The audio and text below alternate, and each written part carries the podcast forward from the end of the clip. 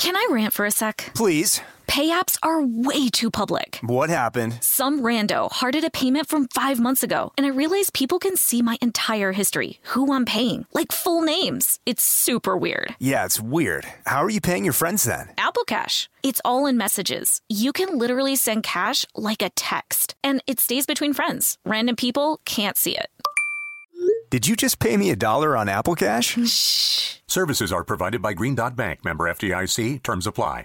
This episode is brought to you by PNC Bank, who believes some things in life should be boring, like banking. Because boring is safe and responsible, level headed and wise. All things you want your bank to be. You don't want your bank to be cool or sexy. Sexy is for 80s hair bands, not banks. That's why PNC Bank strives to be boring with your money so you can be happily fulfilled with your life. PNC Bank, brilliantly boring since 1865. Brilliantly Boring Since 1865 is a service mark of the PNC Financial Services Group, Incorporated. PNC Bank, a National Association member FDIC.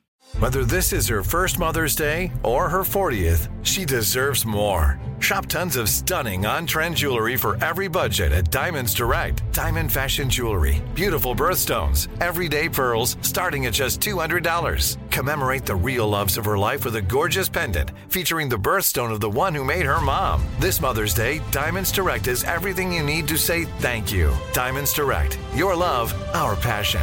Online at diamondsdirect.com. Welcome to Stuff Mom Never Told You from HowStuffWorks.com.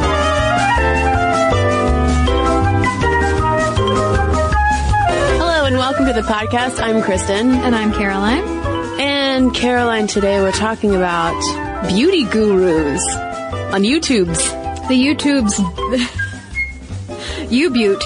U-Butte. Hashtag U-Butte. Do we sound hip, listeners? That's awkward. We're old. It's fine. Um, somewhat in honor of this podcast, Caroline, I decided to really immerse myself in YouTube beauty, beauty videos. And there are so many beauty videos out there on contouring, something that I've still not really mastered. It's, voodoo magic. I don't understand It it. really is. But I decided to give it a whirl, partially because as a YouTube host myself, I I mean, my makeup game is, uh, not where it should be on camera. I'll put it that way. So I went to a makeup store and bought a contouring stick. Had one of the clerks show me how to do it. Again, voodoo magic. I walked out. She was very confident I would know exactly what to do. I w- was clueless, but my face looked flawless, thankfully. Um, and I sat down yesterday with my contour stick and YouTube and tried to watch all of these videos and clown painted my face and um, I don't. I, I think I've gotten a little bit better, but I, I'm still a little intimidated. Almost seeing how good so many of these gurus are at just transforming their face. I, I look in the mirror and I'm like, but mine doesn't look like that. What am I doing wrong? I can't even say that I'm intimidated by them. It's the same kind of thing if I were to say like I'm intimidated by Cindy Crawford or Gisele. It's like, well, I'm just never gonna.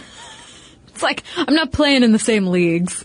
Uh, so like with these beauty vloggers who just in front of your eyes can transform their faces. It's just like I just sit there with my mouth agape watching. I've watched a couple of beauty videos in the past, nothing to like necessarily try to imitate, but just watching the transformational magic as it happens.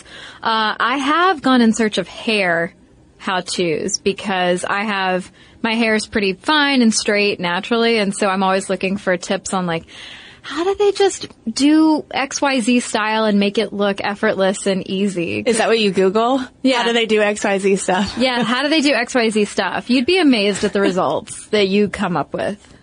And your hair is looking XYZ fabulous now. Oh, Z snap. it's totally working.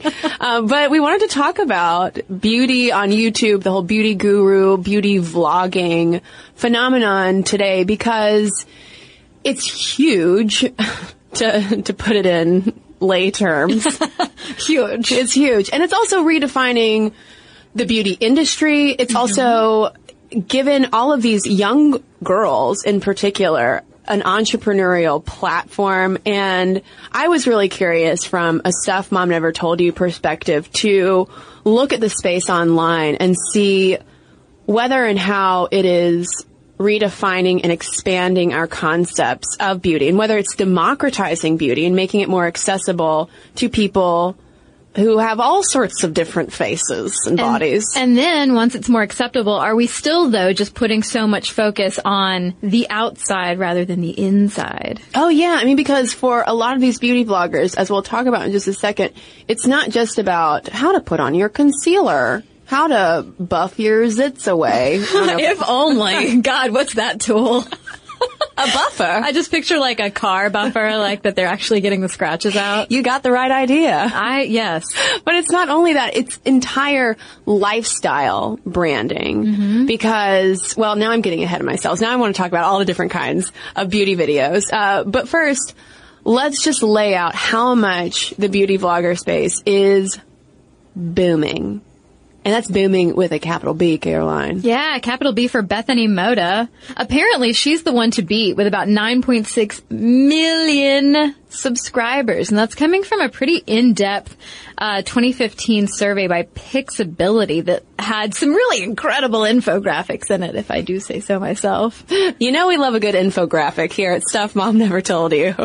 Um, but Bethany Mota is not only a YouTube star, she's a celebrity at this point in her own right. Because Caroline, she's got her own clothing line. I hmm. believe she's got perfumes. Oh. She was even on Dancing with the Stars. Oh my, that, that means my mom knows who she is. That means my mom is more familiar with Beth- Bethany Mota than I was. But I mean, speaking of lifestyle brands and how these beauty bloggers have blown up and gone above and beyond just makeup, like when I searched for Bethany Mota this morning and was looking at some of her videos, I, it was actually easier to find her lifestyle and decor and food stuff than it was even to find her makeup stuff. Yeah, I did watch her fall treats video a couple days ago and learned how to make some muffins where I noticed she substituted a lot of butter for applesauce. And while I realize that makes it lower fat, the texture is just not the same. No. They come out chewy. No. No offense, Bethany Mota. Stuff my mom never told me. Stuff I learned as a child because I cooked all the time. um, but she launched her channel in 2009 and she initially focused on what are called haul videos and haul as in H-A-U-L, like U-Haul. not, not decking the halls. Although I bet she has those videos too. She probably has decked some halls Yeah. in her videos, but haul videos, for those who haven't seen them, are when you just go out and you buy a bunch of stuff and then you show all the stuff that you bought. So you mean every time that I spend like three paychecks worth of money at Sephora and bring home my stuff in a bag and dump it all out and I get all excited and I seal clap because I'm so excited about all the makeup I just got? You mean I could have been filming that? You could have been filming it, and listeners, it is adorable because Caroline just seal clapped to demonstrate in front of me. And it's, very cute. I hope is it it's not distracting, is it that I have a ball on my nose? That I'm balancing a ball on my nose? Is that weird? No, not at all. I think it adds to it. Yeah. Listeners, I mean, viewers would come back for more. Um, and a shameless self promotion here. There is a stuff Mom never told you. Period haul video Yeah. with Akilah Hughes and me over on our YouTube channel. Next step, Sminty ASMR videos where we're unwrapping the tampons. So, oh in the crinkly in the crinkly wrapper. that's kind of genius. Yeah, no, I know. Because you've seen them. No. Just because I'm a genius. But of course, Bethany Mota isn't the only YouTube beauty celeb. She has other YouTube A-listers. That's Sure. hilarious. There are A-listers on YouTube. I'm more like a, uh, Q lister. Oh, stop. Aw. The people, they love you. It's a little bit more, maybe a G list. Uh, but there's Michelle Phan, Ingrid Nilsen, Tanya Burr, uh, Yuya, who is a Mexican beauty vlogger who actually has more subscribers than Bethany Mota. But of course, we know more about Bethany because she's in the U.S. and she like looks about American as a slice of apple pie. And then in the U.K., you have Zoella. Who's one of the most famous, and the Pixiwoo sisters, Sam and Nick Chapman. oh, yes. And these people are legit celebrities to a bunch of girls out there. When Kristen and I went and spoke at the oldest girls camp in the country this past summer, we did a little YouTube class, a little YouTube exercise, and all of these young girls were obsessed with Zoella, and I'm such an old. I was just like, yeah, yeah, Zoella, of course. What's going on? Zoella is very charming, I've got to say. Well, good. Good for her. Well, the interesting thing too about, not to go off on too much of a tangent though, but I think that one big reason why she and Bethany Mota and others like that have attracted such a large audience for girls is not only because they're really good at doing their makeup and beauty and all that stuff, but they're also really open about things like anxiety and bullying mm-hmm. and issues that they encounter as well. So it's Yeah. kind of interesting to see what all is drawing these girls in. Well, they're they're like not that they're more popular than say a an A-list celebrity who's in movies and winning Oscars, but they're almost more well they are more accessible to these young girls who are following them in droves and describing things in their personal lives and opening up to their viewers is is part of that. Yeah, I mean, I think that if you asked one of those girls at the summer camp whether they'd rather meet Zoella or Taylor Swift, it would be a tough decision at this point. Ooh, that is tough. Yeah. Um, but if we get back into Pixability and some more statistics, We love statistics. we love the statistics. It is mostly girls and women who are watching beauty videos, not surprising. 89% of subscribers to beauty channels are the ladies. But guys, as we'll talk about, are also getting in on the action. And just for an idea of how quickly this space is growing, from 2014 to 2015 alone, it grew on YouTube by 50%. And I also appreciated that, as Pixability noted, mature beauty in quotes, which I think applies to you and me, Caroline. Oh God. The mature beauty segment is also rapidly growing, but it's more focused on things like skincare and aging. No, I'm I'm in that beautiful, adorable space that you and I are going to have to do an episode on here soon, Kristen, just for selfish purposes, where I am having to combat signs of aging and also signs of adult hormonal acne. Oh, me too. My dermatologist has dropped the B word in the office. No, I'm talking about Botox, not that she, she's not calling you a B word. It's not the meanest dermatologist in the world. I mean, it, it wasn't a thing of you should get Botox, but it was like, why don't we, you know, we can do these things now. We don't have to do Botox yet. dot, dot, dot. What? Yeah. Really? I have, uh, you know, I'm not gonna, lie, I'm not gonna get off on a tangent, but I've, I've thought about it, but then I wouldn't be able to do my eyebrows in, Well- in my normal eyebrow fashion. Oh, and then what, then what face would you make? Then who am I? Just an expressionless ball balancing seal clapper. Well, then I'm just, I would constantly just have the face that I wear during meetings, and nobody wants that. Your resting bee My, face. my resting meeting face. Your resting Botox face. um, but back to YouTube. It's so hard to I not it's just so talk about our own beauty issues. Um, but there are more than 1.7 million beauty videos on YouTube, racking up 45 billion views. It's crazy. That's so much. I love it. And, and they're even selling now. You can get like a makeup kit or makeup organizer kit that has a slot for you to put your iPad or your iPhone so that you can do your makeup and watch the video and not, and have your hands free all at the same time. That's kind of genius. It is kind of genius, but there's a million different types of videos out there. And in this Pixability survey from this past year, they include makeup, hair, nails, skincare, and perfume. It's all under that beauty umbrella. And you know, Kristen, you mentioned that uh, guys are a growing segment of these beauty video viewers, and when you look over at the male-specific beauty videos, 92% of them are on hair, which I was, I was actually, I mean, I guess I shouldn't be surprised because it's not like a bunch of guys are seeking out makeup advice, but I, I was still a little surprised, like, oh, guys are looking up hair advice. Okay. Oh yeah, with how are they going to do their man buns, Caroline? Oh yeah, you're right. And also, I bet beard grooming, mustache grooming. There's a lot of hair fellows have to tame. Yeah, well, the top 10 men's grooming channels out there have 5.4 million subscribers, which is nothing to sneeze at. Yeah, but it's also just a drop in the bucket compared to oh, ladies' sure. beauty stuff. So it's no surprise then, considering how massive this space is and how many people are tuning in and the variety of the kind of videos that are being used and the number of products that are constantly being tested and reviewed and shown on camera.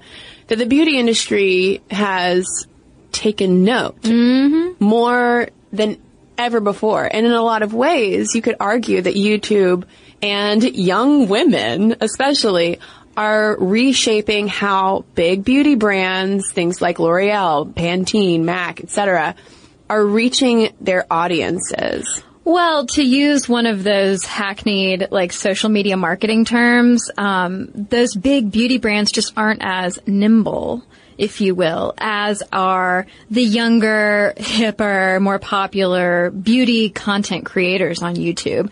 Uh, you know, it's it's these big beauty brands like a L'Oreal or like a Dior who are looking at people like Bethany Mota or Michelle Phan being like, oh man. They're, look at them. They're like, they're so successful. They have so many viewers. They're able to make so much money and people will flock in droves to buy whatever it is they recommend because these big beauty brands are able to look at these girls and be like, look at this connection they're forming with their audience. How can we form that connection? Because obviously, a 14 year old girl who's connecting with a Bethany Mota, just as an example, is not going to connect with you know, Dior or L'Oreal in the same way just based on their typical commercials that they run. And those young girls, though, are also paying attention to the celebrity factor that is now um, a part of this whole beauty guru game and the kind of money that brands are shelling out to them. And so one of the reasons why this space is growing so much is that more and more younger and also older women as well are getting started beauty vlogging and some of the motivations, the primary motivations for them doing this is sort of that YouTube promise that, hey, you could be the next Bethany Mota. Yeah. All you need are some twinkle lights and a camera and just go. Yeah. Just be yourself. Put on makeup, be yourself. And the rest will follow. Bum, bum, bum. And to some degree that is, is true a little bit, but there's also that entrepreneurialism that's extremely appealing to millennials to sound like a total marketing manager. Well, it's true. I mean, we, you and I were legitimately having a conversation about this the other day, uh, outside of the realm of talking about beauty vloggers and stuff, that it does seem like our generation is so driven by that refrain of you can do anything and you can be anyone and be anything and do whatever you want and make a lot of money doing it. And it's like, well, we also have to keep in mind the hard work that goes into it and not everybody will be an A-list YouTube beauty vlogger celebrity. It's true. And the thing is too, according to this University of Texas study that was referenced in a Racked article we read about this whole delicious topic, they were saying that we, millennials, only trust ourselves and our peers as salespeople and bosses, that we're so familiar with the big advertising and marketing and PR machine. We're so aware of the fact that we're being sold to, we're being force-fed photoshopped images, things like that. Uh, so when we see a girl who's in her, you know, early 20s or whatever, putting on makeup and saying, here's why this works for me or here's why it doesn't and here's how you can use it. It's like, oh, honesty. How refreshing. Yeah, I mean, and I think that authenticity and relatability is part of the selling factor for people getting into beauty vlogging and because you don't have to look like Cindy Crawford to get Right. into this and be really good at this. Um, as Karen Robinovitz, who's chief creative officer of Digital Brand Architects, said to Women's Wear Daily, she said this whole business right now is just about, quote, galvanizing an audience and connecting with them in a very authentic and truthful way. Just literally just being yourself. You can be really successful by just being who you are. And this was also something echoed in a piece in Racked magazine by Patricia Tortolani, who I want to call Tortellini. But So do that's- I. that's not her last name. It's Tortolani. Um, she's Allure Magazine's beauty director. And she said, quote, there's a relatable quality to beauty vloggers that's incredibly appealing, especially to younger girls because she distinguishes this from the aspirational beauty that you would see Mm-hmm. in traditional magazine spreads and commercials Sure. and runways, but this is in their bedroom. Yeah. I mean, it's it's just, it's not too different from what we talked about way back when in our Pinterest episode. That you know, Pinterest exists with all of this aspirational content and like, oh, here's my like three thousand square foot New York penthouse loft. Oh, it's so airy and breezy and bright, and it's like. Or I'm also going to gravitate towards the pins that like show me how to live in like a tiny apartment. and what to do with all my kitchen stuff when I have like a single cabinet. It's it's the same kind of concept of like, of course you're still going to to gravitate towards those beautiful magazine spreads that are in fashion mags, but there is something so attractive and so wonderfully comfortably authentic about watching a girl who looks like you or is at least close to your own age telling you what's what about makeup. Yeah, because at some point you're going to see all of those people without any makeup mm-hmm. and their hair undone because they're showing you from start to finish how to cover up the zits they have, how to get rid of their under eye circles yes. and tame their hair. Yes, I was just watching. So I have patchy eyebrows um, which may or may not be related to my thyroid condition, but uh, it could also just be I'm really unlucky and I'm going bald on my eyebrows. But Michelle Phan in one of her videos had like a little thing of like, now here's how you do eyebrows. Now remember, like don't pencil them in too thick because then they'll look unnatural. You've got to do a little of this and that and whatever, whatever. And I was just like, oh my god, I'm learning so much in like 10 seconds. Learning so much, Caroline, and also subtly being sold something. Oh, sure. Yeah. Apparently the little brushes are called spoolies that you brush your eyebrows with. And now you know that you need a spoolie. Now I know what, yes, what to look for. Thank you, Michelle Phan. Well, and that whole subtle sales relationship is what is starting to build this like uncomfortable-ish dynamic between these really successful girls and the audience because it's like, wait a minute are you doing, are you showing me this branded spoolie because you really, really love it or because Spoolie Inc. is giving you a paycheck? And so yeah. can I really trust you? Are we losing this authenticity of beauty gurus? And really doesn't matter anyway because is makeup just one big sales pitch to begin with? Yeah, I mean, I've thought about that too, but I've also thought about how, um, I will try anything that seems to work for whatever my issue is, whether it's like oily skin or acne or like covering my under eye circles. And so I do think there's a degree of media literacy and media awareness that this generation has. So even if like, oh, well, this, this video was sponsored by Sephora or this was sponsored by Makeup Forever or whatever, um, there's still that degree of awareness of like, okay, I'm being sold to, or at least they're paying for this video, but at least I'm choosing to consume this particular type of information. I don't know. It can be kind of a slippery slope though. Well, and you still get the benefit, maybe. I mean, yes, you still have movie magic that can tweak the results a little bit on screen, but you're at least still seeing the products in action. Mm-hmm. And I totally agree that younger girls today are way more media literate and savvy in those ways than we were simply due to exposure. Yeah. And honestly, like if I'm I guess it just depends on what you're searching for and why. Like if I'm searching for a cat eye tutorial, I'm not necessarily going to care what eyeliner she's using, although if she tells me like, oh well this one doesn't run or this one doesn't smudge, like that'll be great information. But if I'm literally getting ready to go out for the evening and I have the pencil already in my hand that I use. You know, I'm just going there for the information of how to do it and not stab my eye out. So it's not, I, I guess it's just the motivation. How to not stab your eye out is yeah. also one of my popular searches. How not to shoot your eye out. It's almost Christmas time, so it's almost time to watch, uh, Christmas story. Never mind, tangent. But I feel like in some ways this whole money conversation is also a tangent to this bigger issue of, well, what does all of this beauty vlogging mean? There's so much emphasis on it because the money stuff is just going to happen. At some point, like brands are going to want to monetize anything that they can monetize. This is digital media. I mean, we make a podcast for crying out loud, so we know this whole monetizing, uh, initiative very well. But what I'm even more interested in, and I have a feeling our audience is too, is like, what does, what does beauty really look like? What are we really seeing? And we're going to talk about that a little bit more when we come right back from a quick break.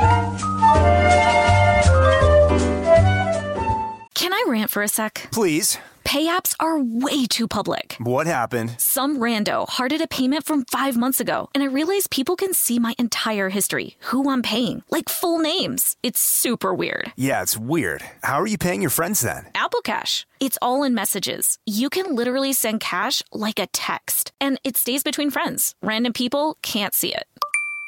Did you just pay me a dollar on Apple Cash? Shh. Services are provided by Green Dot Bank, member FDIC. Terms apply. Snag a job is where America goes to hire, with the deepest talent pool in hourly hiring. With access to over 6 million active hourly workers, Snag a job is the all in one solution for hiring high quality employees who can cover all your needs. On demand, temp to hire, part time or full time. You name the position warehouse worker, retail associate, grocery store clerk, fitness trainer, baker, stylist, bellhop, podcast producer. Yeah, Snagajob's got a worker for that. With our easy to use platform, you're able to seamlessly post and fill available positions quickly with a dedicated customer support team to provide all the help you need along the way. Kind of nice knowing you have a talent pool like that in your own backyard, right? Snagajob is the partner you need to keep your business running smoothly. So visit snagajob.com or text snag to 242424 to talk to an expert. Snagajob.com, where America goes to hire. When you think about the future, what kind of technology do you envision? Whatever the future holds, artificial intelligence will undoubtedly be at the heart of it all. Join Graham Class as he hosts season two of Technically Speaking, an Intel podcast from Ruby Studio in partnership with Intel. Explore the future of technology that's rapidly evolving our world today with the help of AI. There is still so much work and research needed to fully understand the power and potential of AI, and Intel is at the forefront of implementing AI and revolutionary technology that's changing the world we live in for the better. In each episode, Graham interviews the minds transforming medicine and healthcare, retail, entertainment, personal computing, and more while pioneering new uses for AI in these spaces.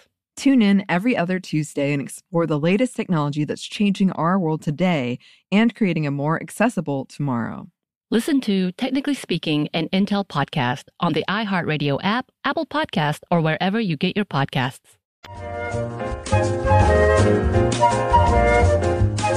Well, I think what's great about YouTube, I mean, there are a lot of terrible things that are on YouTube, including many of the commenters. But I think one thing that's great about YouTube is that, you know, you used the word democratization earlier, that it seems like there's something for everyone on there, especially with the rise of these girls who are basically like the girl next door. Here's how you do your hair. Here's how you put on your makeup. Um, but one thing that's come up is the issue of diversity because while you might be uh, a black woman or a white woman or an Asian woman or a Native American woman, and you might be able to find a woman who looks like you putting makeup on or doing her hair, that doesn't necessarily mean that you have the same access to her because there are issues of YouTube promotion and who gets promoted and who is propped up as like the beauty blogger goddess of the week. Yeah, definitely in terms of the top tier beauty gurus that YouTube directly promotes that gets the most love from YouTube. If they're going to do some kind of massive ad campaign like they've done in the past, you're going to see Bethany Mota's face out there. You'll also see Michelle Phan. So you're like, oh, well then that's, that's diversity too. But, um, there's been criticism of there not being enough women of color who are being promoted as well. And just like creators, in general, whether they're like in the beauty space or not, YouTube has been pretty white in the um, the creators, as they call them, and hosts that they've put their corporate backing behind um, because yeah, if you go into YouTube, regardless of whatever you're looking for, whether it is a natural hair vlog or a hijabi beauty is like a new uh, recent vertical that's gotten really big. Um, there's Indian wedding makeup, all sorts of beauty tips, regardless of what you're looking for. It's there.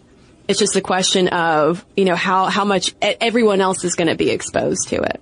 Right. And then there's the question of, okay, so there is, there is a diverse offering of women and beauty on YouTube, uh, but how much is that diversity adding to redefinitions or expansions of what beauty is and means? And I would argue that yes and no. I think that including those offerings on YouTube is obviously beneficial, especially if you're looking for someone who looks like you and you want to know how to do your hair or your makeup or whatever. Um, and that certainly helps normalize uh, for that audience uh, whatever that type of beauty is or that type of hairstyle. But it doesn't necessarily, I think, cross lines with other viewers. I don't know if it's changing the definition of beauty or expanding the definition of beauty for your average YouTube viewer.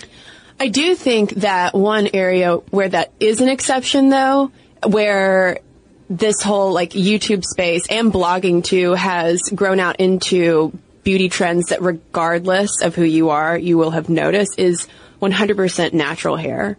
Because that's something where a lot of it, um, and I want to say that we've talked about this. We talked about this obviously on our um, uh, podcast about black hair and how the whole natural hair movement was really started um, online and like sharing tips and products and a lot of um, new kinds of hair care products have grown out of this because it's created this whole market and interest and that's been a really interesting thing to see as well but in terms of yeah whether it's influencing all of this is influencing beauty at large. I agree that like there's so much segmentation on the internet that we just in general tend to go toward what we are looking for, our own quote unquote niche. Right, right. And I'm also curious to know how much women of color on YouTube are also benefiting from beauty brands being more and more interested in um, kind of making those relationships, whether they're tapped as often as quote unquote influencers, right. as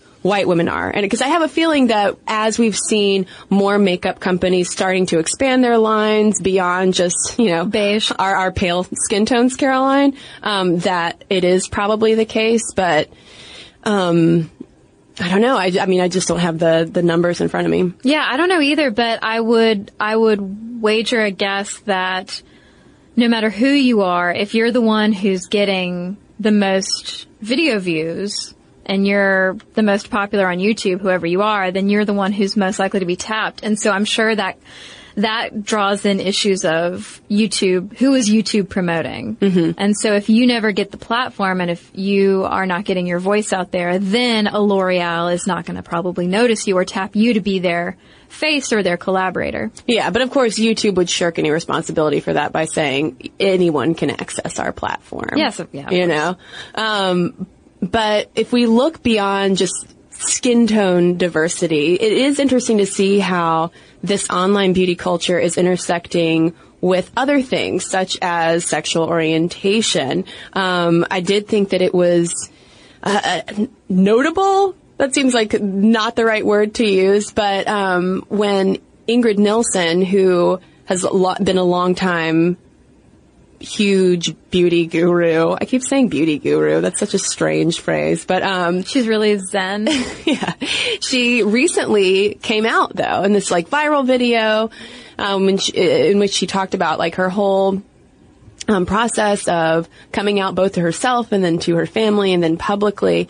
And she's YouTube's first gay beauty superstar and she's now dating another gay YouTube superstar named Hannah Hart. And I just thought that that was, I don't know, I'm just curious to know like young girls seeing that and being like, oh, this girl who I've really admired all these years and is like very conventionally attractive and like really into like feminine pretty things. Oh, and she also happens to be a lesbian. Okay, that's challenging maybe some stereotypes that I might have had about that. Well, I feel like anyone who's a big time consumer of uh, beauty media on YouTube um, is going to come up against a lot of of images and videos that challenge traditional notions of what uh, beauty is according to gendered norms. You've got a lot of men out there doing beauty videos, whether it's to whether it's like a makeup artist showing you how to tap this is a personal story. Uh, a male makeup artist showing you how to effectively like tap concealer into your skin rather than wipe it to maybe, I don't know, cover up some of that adu- adult hormonal acne.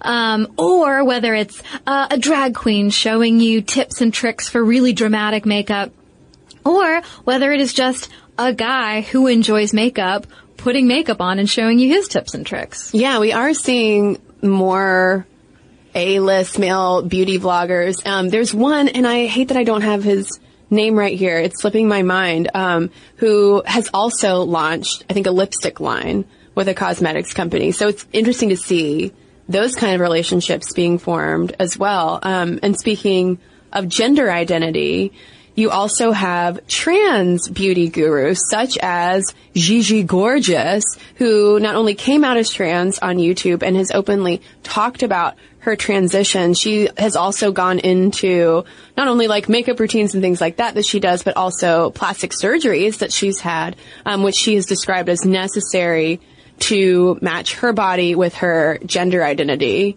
And I watched her video talking about that, and it was interesting to see how she talked about her plastic surgery compared to some other beauty gurus who have also talked about plastic surgery. Because talk about getting into a dicey area, especially when you have such a young audience for a lot of these young women. And I'm not talking so much like about Gigi Gorgeous now. I'm talking more about um, what Akilah Hughes over at Fusion highlighted in a piece of like, hey, what, um, what's up with this this trend here? Yeah, and that's the other side of the coin. When you're talking about having a very relatable, authentic voice and face on YouTube, someone who really connects with his or her audience, someone who is really deeply trusted by young girls and, and adult women alike, Akilah Hughes was talking about the whole issue of like, okay, well, when you take somebody who's a well-known, trustworthy figure on YouTube, and she talks about plastic surgery not in a way that brings in a lot of what we mentioned of media literacy, but in a way that just uh, maybe normalizes it and makes it seem no bigger of a deal than getting a tattoo or getting a piercing. Uh, do we have something to worry about there? Because one of the great things about a lot of these beauty vloggers is, like you said, Kristen, the fact that so many of them are so open about things in their lives, whether it is anxiety or dating issues or family issues or whatever. I mean, that's part of their appeal and it's part of what makes them so great. Uh, you know, you don't feel as alone. You don't feel like so much of a weirdo if you know that people on YouTube are going through the same thing that you are and like, oh look, she can handle it, so can I. And that's great.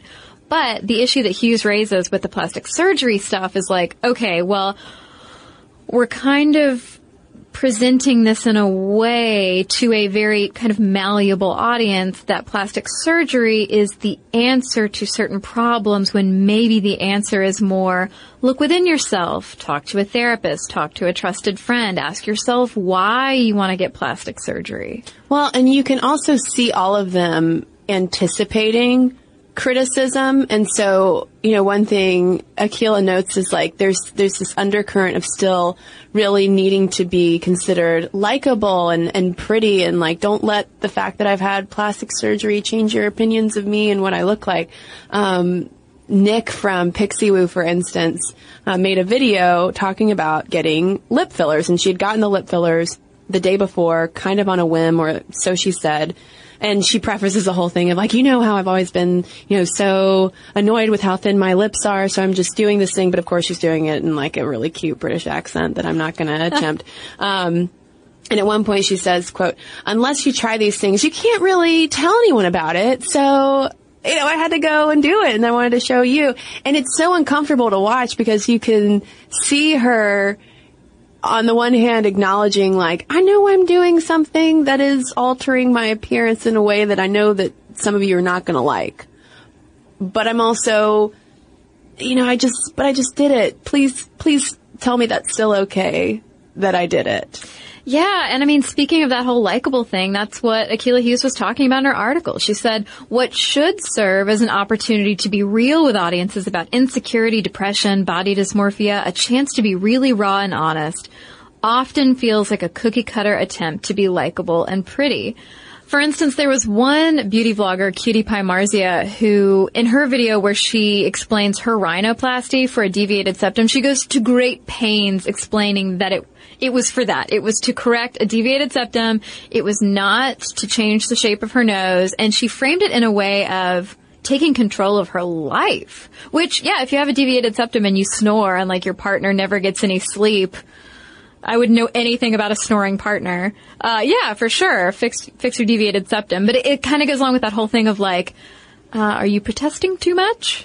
Yeah, I mean, and then there was, uh, a strange one. I mean, it was just kind of strange with Ingrid Nilsen uh, that Akilah points out, where she talks about her own struggles with um, body insecurity and things like that, and talks about how she went to go see this plastic surgeon who gave her all this advice. And then at the end, she was like, Oh, and, and he's going to take your questions because he's such a great resource and he helped me, you know, really come to terms with a lot of things about my body.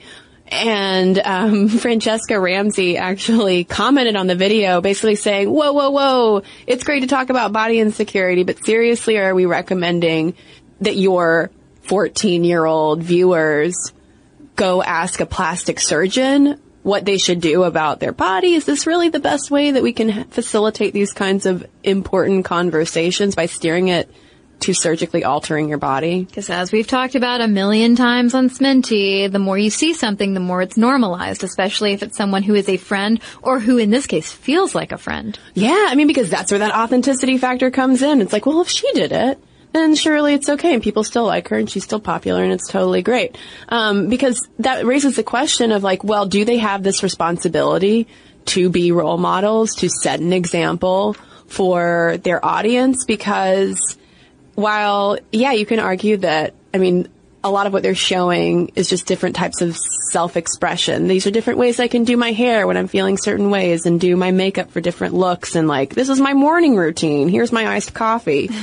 it's also a lot of artifice involved. So it's like, well, well, of course they'd be talking about plastic surgery. Yeah, I mean, it does make sense in that regard if you're, if what is essentially your job is to show your face on the internet and talk about your appearance day in and day out. Um, maybe they just consider that part and parcel of, of what they do for a living. I don't know. But either way, it does tend to normalize it to an audience of impressionable young girls. And it just, you know, raises the question of the, the meaning of makeup. And that yeah. is one thing that a lot of vloggers, whether they're beauty gurus or not, even on Stuff Mom Never Told You's channel, um, play around with because I think a lot of people are conflicted about using makeup, especially if they are feminists and they're trying to figure that whole thing out. And like, what does authenticity mean? What does empowerment mean? Can I wear lipstick and still be a strong woman and be taken seriously. And like, I don't know, makeup to me is so fascinating in this way that, um, it's, it is such a tool for self-expression, but it also sometimes feels like a trap because it also mm-hmm. costs so much money and it takes so much time. And I don't know. I mean, I, I just, uh, I think it's interesting to think about all of the different ways that we play around with it and how it influences our lives. Yeah, because, uh, I mean, I use makeup. I wear makeup every day. Uh, Kristen and I had the conversation during our makeup, uh, artists episode about how I look, I can, I can look not great and, and feel not great about myself essentially if I'm not wearing a little bit of makeup, uh, so that I don't look 13.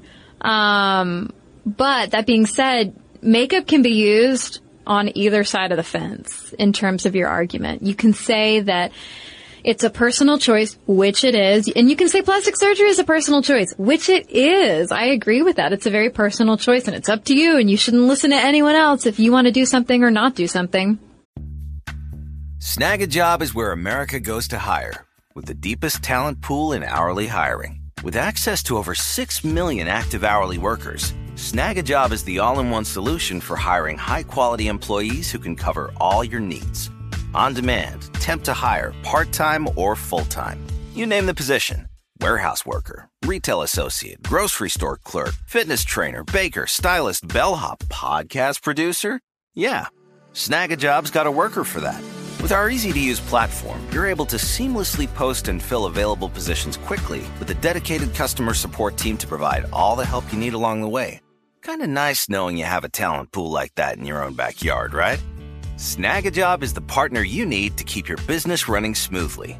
So visit snagajob.com or text snag to 242424 to talk to an expert. Snagajob.com, where America goes to hire. When you think about the future, what kind of technology do you envision? Whatever the future holds, artificial intelligence will undoubtedly be at the heart of it all. Join Graham Class as he hosts season two of Technically Speaking, an Intel podcast from Ruby Studio in partnership with Intel. Explore the future of technology that's rapidly evolving our world today with the help of AI. There is still so much work and research needed to fully understand the power and potential of AI, and Intel is at the forefront of implementing AI and revolutionary technology that's changing the world we live in for the better. In each episode, Graham interviews the minds transforming medicine and healthcare, retail, entertainment, personal computing, and more while pioneering new uses for AI in these spaces. Tune in every other Tuesday and explore the latest technology that's changing our world today and creating a more accessible tomorrow. Listen to Technically Speaking, an Intel podcast on the iHeartRadio app, Apple Podcast, or wherever you get your podcasts. Today, I'm going to give you some straightforward advice on how to deal with naughty kids. How about instead of timeouts, time ins? Time for you to start paying some bills. I'm JB Smoove, and that was a full episode of my new podcast, Straightforward, inspired by guaranteed straightforward pricing from AT&T Fiber. Get what you want without the complicated. AT&T Fiber, live like a gigillionaire. Available wherever you get your podcast. Limited availability in select areas. Visit AT&T.com slash hypergig for details. That being said, it is interesting to watch like the the is makeup feminist arguments because both sides can can say that it is or it's not. I mean, it's just such like a personal thing. If you want to wear lipstick, frickin' wear lipstick. If you don't, don't. Yeah, I mean, and I do like how the most popular makeup videos, the ones that tend to go viral, aren't how to, you know, buff your pimples. which I'm, which I'm gonna make at some point.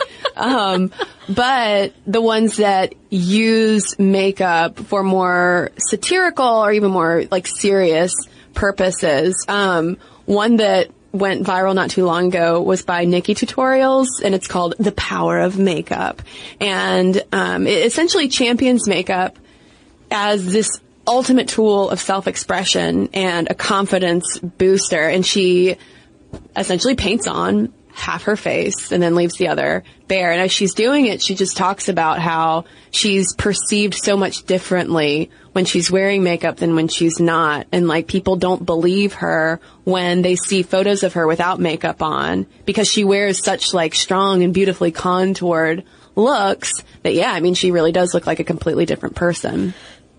But also I'd like to say with her video, so you mentioned like makeup taking so much time. I wear very basic makeup. I wear concealer, blush, eyeliner and mascara and lip gloss. And it takes me what feels like seven years in the morning to do that. Um, she, she puts on this, this, granted it's a half a face, it's not a full face, but she puts on that half a face of makeup in like the time it takes me to sneeze.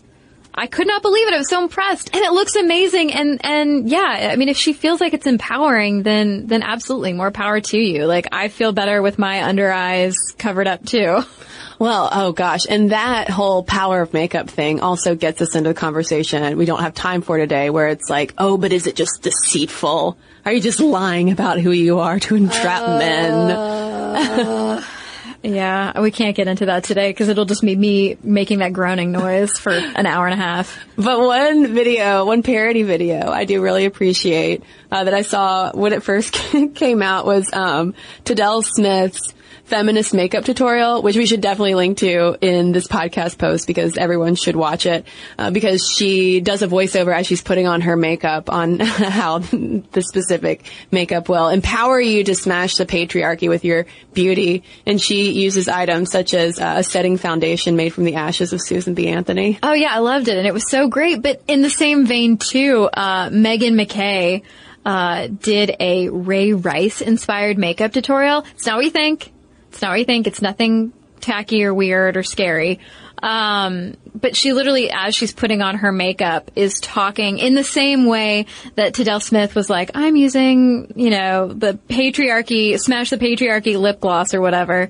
Uh, she's talking about the types of makeup she's using in a way that's bringing attention to domestic violence, especially when it was such a hot topic with the NFL. Yeah, so it was like her, the concealer was like, this shade is NFL, blah, blah, blah, yeah. being really clever with that. And, and all of those videos sparked a lot of, you know, important conversations. So, I mean, I do think that makeup is absolutely powerful. Um, but what is, what is the ultimate message? Because I do think about the time factor, um, especially when I was watching Bethany Mota's video on makeup for sick days. I watched it too, and and my boyfriend and I were both sitting there watching it, just shaking our heads. And he actually got up and he was like, "This is ridiculous," and he walked away because what she does, newsflash, for a sick day is like basically what I do for a good day. I mean, like she even curls her hair. I don't even. I have the exact same curl hair curling wand thing that she does, and I was just like, "No, on a sick day, you're not. It's greasy." You might get me to use some dry shampoo and like a little bit of under eye concealer and chapstick, but good luck. And well, and that's what I've been thinking about since reading this is because Bethany Mota, especially when she was making that video, that was a few years ago. She's in high school, and I was thinking, would these videos have been a lifesaver to me in high school? Or would it have just made every morning even more nightmarish having to go put my face out in the world because I would feel so much pressure to be even curling my hair when I was sick. And I raised this question to a girlfriend of mine and she was like, Oh my gosh, makeup and like how I looked. That was like all I thought about in high school. Oh yeah. I would get up so early to do my hair every day, basically every day. And like I'm talking full, uh, round brush, hair dryer, like flipping the ends out. And then a wig on top of that, ladies and yeah, gentlemen. Yeah, and then a wig on top of that, and then a jaunty hat. Uh, it was crazy. Yeah, but, and you know, I'd be putting my makeup on too. Like, I, I can't believe I was getting up so early to do all that stuff. But it makes sense though, like that all these girls are just now filming themselves and making some money on the side. Yeah. Doing it. Um, you look concerned, Caroline. Well, because I don't know what it would have done to me either. But then again, you know, as like a high schooler, I was still reading Glamour magazine. It doesn't mean that every day I went out and put on like super fancy designer clothes and and everything. You know, I still got all my J.C. Penney t-shirts. Like, you know, I wasn't, I wasn't. I wasn't feeling super pressured to look a certain way necessarily, and I wonder if if this is the same thing or if this is the same thing taken up several notches. Yeah. I don't know. I mean, and maybe the pro side of it being taken up several notches is the accessibility of it. Mm-hmm. You know, anyone can look fancy if they want to and using drugstore makeup. But I guess it's, my concern is the line between play around with beauty and makeup and self-expression. You do you, girl, and, and woman, and, and guy, whoever. Just y- y'all do y'all. That and confidence equals cosmetics. Without all these things, you couldn't possibly leave the house, even if you're sick. So that's just what I wonder. And I, I mean, I'm, and I'm curious to hear from listeners about it. Yeah. I think with or without the videos, a lot, plenty of people are, are going to equate confidence and cosmetics. Um, and I think maybe there will be some people who look at these videos and feel like, oh God, I have to do that, like to look like a normal person. And then there's going to be plenty of people like me who are just like, how do I even with the eyeliner? Help. I just need help. Again, one of your Google searches. Yeah. help. Well, listeners, we are curious to hear from you about this. Are there any beauty gurus that you especially love? Do you feel like this does put more pressure on us to look certain ways? Do you think that YouTube and online beauty is redefining our definition of beauty? Momstuff at howstuffworks.com is where you can send us all of your thoughts. You can also tweet us at Momstuff Podcast or message us on Facebook. And we've got a couple of messages to share with you right now. Okay, uh, we have a couple letters here about our Women in VFX episode. This one's from Kara. She says, I've been listening to the show since it began and I love it. I've gotten a bit behind in episodes though because I am attending a VFX school and when I saw the subject of the VFX episode, I just had to skip forward. I read to you back when you did the women in animation episode and told you about applying to animation schools and finding out that they were 85% male. Well, I ended up attending an animation and visual effects school. When girls first started attending school here, they needed to have sexual harassment workshops because the girl felt so uncomfortable in the studio that she thought about leaving.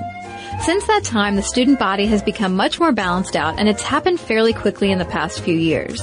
The first thing our new teacher said to my class was, wow, there are a lot of girls in here. Hopefully my school is representative of change in the industry. I'm very scared about what's going to happen once I leave school. Teachers tell us on a monthly basis to be careful dating because the industry could jeopardize any relationships. Another teacher decided to homeschool his kid because he said that VFX artists live a nomadic life. I planned on getting married and having kids, but I'm starting to rethink and decide which is more important to me, my job or my potential family. It's a major issue in the industry and something that my female classmates and I discuss often. Thank you for the great podcast and for bringing to light some of the work that VFX artists do. Well, thank you, Kara. And I've got a letter here from Lorelei, not Gilmore, who writes, To be honest, I'd never listened to you before, but my sister forwarded me the link to your VFX episode saying, here's an episode from this podcast that describes your job. I'm a lead senior editor at Industrial Light and Magic, a direct descendant of the optical women you start your episode with.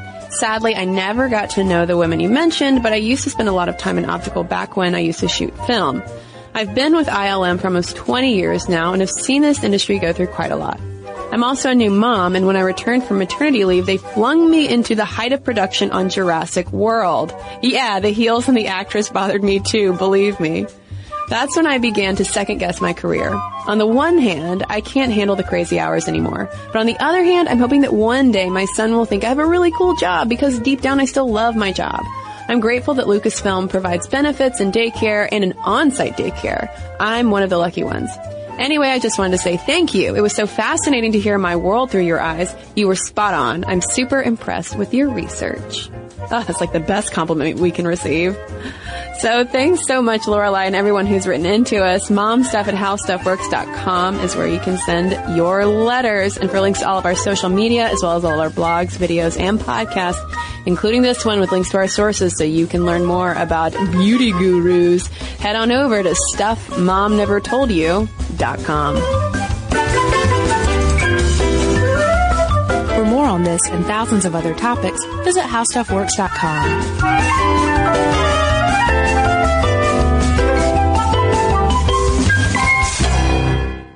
This episode is brought to you by PNC Bank, who believes some things in life should be boring, like banking. Because boring is safe and responsible, level headed and wise. All things you want your bank to be. You don't want your bank to be cool or sexy. Sexy is for 80s hair bands, not banks. That's why PNC Bank strives to be boring with your money so you can be happily fulfilled with your life. PNC Bank, brilliantly boring since 1865. Brilliantly Boring Since 1865 is a service mark of the PNC Financial Services Group, Incorporated. PNC Bank, a National Association member FDIC. This episode is brought to you by Pedigree. If you've been looking for love at first sight, it is closer than you think. It can be found at your local shelter.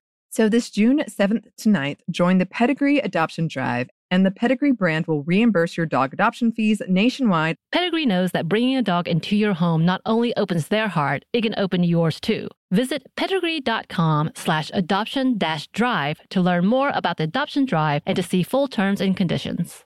Top Thrill 2 is like no other course. Two 420 foot vertical speedways, three launches. All right, let's talk strategy. Copy that, driver. Go for maximum acceleration off the start. Roger that. You've got a short straightaway to push from 0 to 74 on the first vertical speedway. And what about the rollback? Rollback will set you up for an explosive reverse climb 420 feet in the sky so you reach 0 G's in total weightlessness. 420 feet of straight up speed. Let's get it. Top Thrill 2, the world's tallest and fastest triple launch strata coaster. Get your tickets at cedarpoint.com.